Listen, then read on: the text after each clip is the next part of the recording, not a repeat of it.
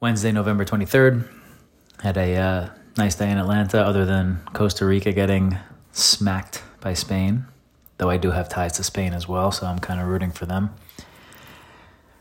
A very specific niche thing I want to speak about this evening, and that is Breyers vanilla ice cream. I was told last night my uh, my sister in law and the family that were were here visiting, they're very into ice cream, as am I.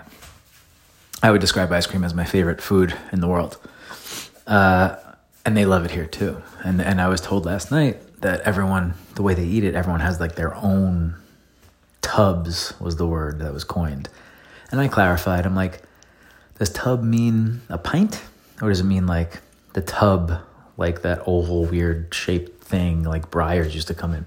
And you're like, yeah, exactly, Breyers. It could be either. If somebody likes one flavor that's in a pint cup, and like that's their pint, no one else touches it. And the same thing with the tubs. And they tell me, we got you.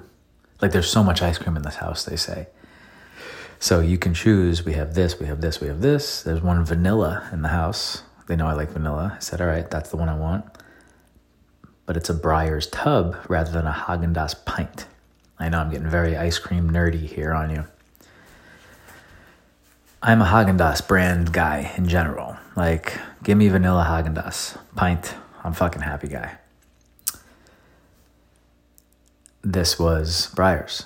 And tonight I went out for dinner with the Sands kids, which was outstanding. Just me, my wife, my sister in law, brother in law, at a steakhouse, nice dinner. Anyway, we just got home recently. And I didn't have dessert purposely at the restaurant because I wanted to dive headfirst into my tub of ice cream that was labeled mine. It is astonishing as an ice cream connoisseur how flavorless Breyers vanilla is compared to Haagen Dazs vanilla.